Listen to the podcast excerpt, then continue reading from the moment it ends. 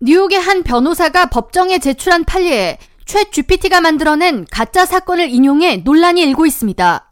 로어 맨해튼에 위치한 법률 회사 레비도우 앤 오버만에서 근무하는 변호사 스티븐 슈왈츠는 8일 맨해튼 연방 법원에서 진행된 법정 심리에 출두해 ChatGPT가 판례를 조작할 수 있다는 것을 인지하지 못했으며 자신도 인공지능 챗봇에 속았다고 진술했습니다.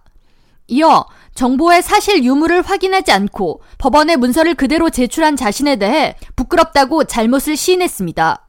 슈와츠는 지난달 엘살바도르에서 뉴욕 JFK 공항으로 가는 콜롬비아 최대 항공사 아비앙카 에어라인 비행기 내에서 서빙카트에 무릎을 다쳤다고 소송을 제기한 로버트 마타를 변호하는 업무를 맡았습니다.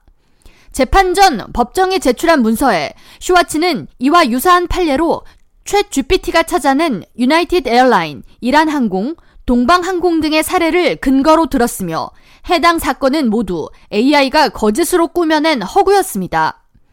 이날 법정 심리에 참석한 케빈 카스텔 판사는 전문직 종사자로서 어떻게 검증도 하지 않고 조작된 판례를 법정에 제출할 수 있는가에 대해 지적했으며 슈와츠는 대학생 자녀와 신문 기사 등을 통해 최 GPT를 배워 전문 지식이 부족했다고 말하면서 다시는 이와 유사한 일이 없도록 주의하겠다고 고개를 떨궜습니다.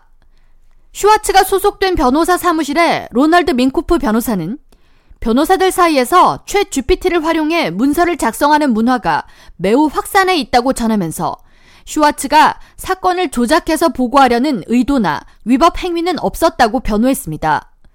같은 회사에 소속된 또 다른 변호사 토마스 코비노는 스티븐 슈와츠는 회사 내에서 최고의 실적을 내고 있는 우수 변호사이며 30년 동안 성실히 변호사 업무를 수행해 왔다고 전하면서 이번 실수가 고의가 아니라고 진술했습니다.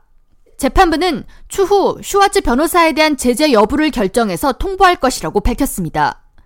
이번 사건에 대해 NYU 법대 법윤리 전공 스티픈 길러스 교수는 전 세계적으로 확산하는 인공지능 챗봇 사용과 관련해 경종을 울리는 의미 있는 사례라고 해석하면서 법정에서뿐 아니라 우리 사회 전반에 걸쳐 진행 중이고 또 앞으로 더욱 빈번하게 일어나게 될최 GPT 사용과 윤리, 인공지능의 한계점에 대해 인류가 더 대비해야 할 때라고 지적했습니다.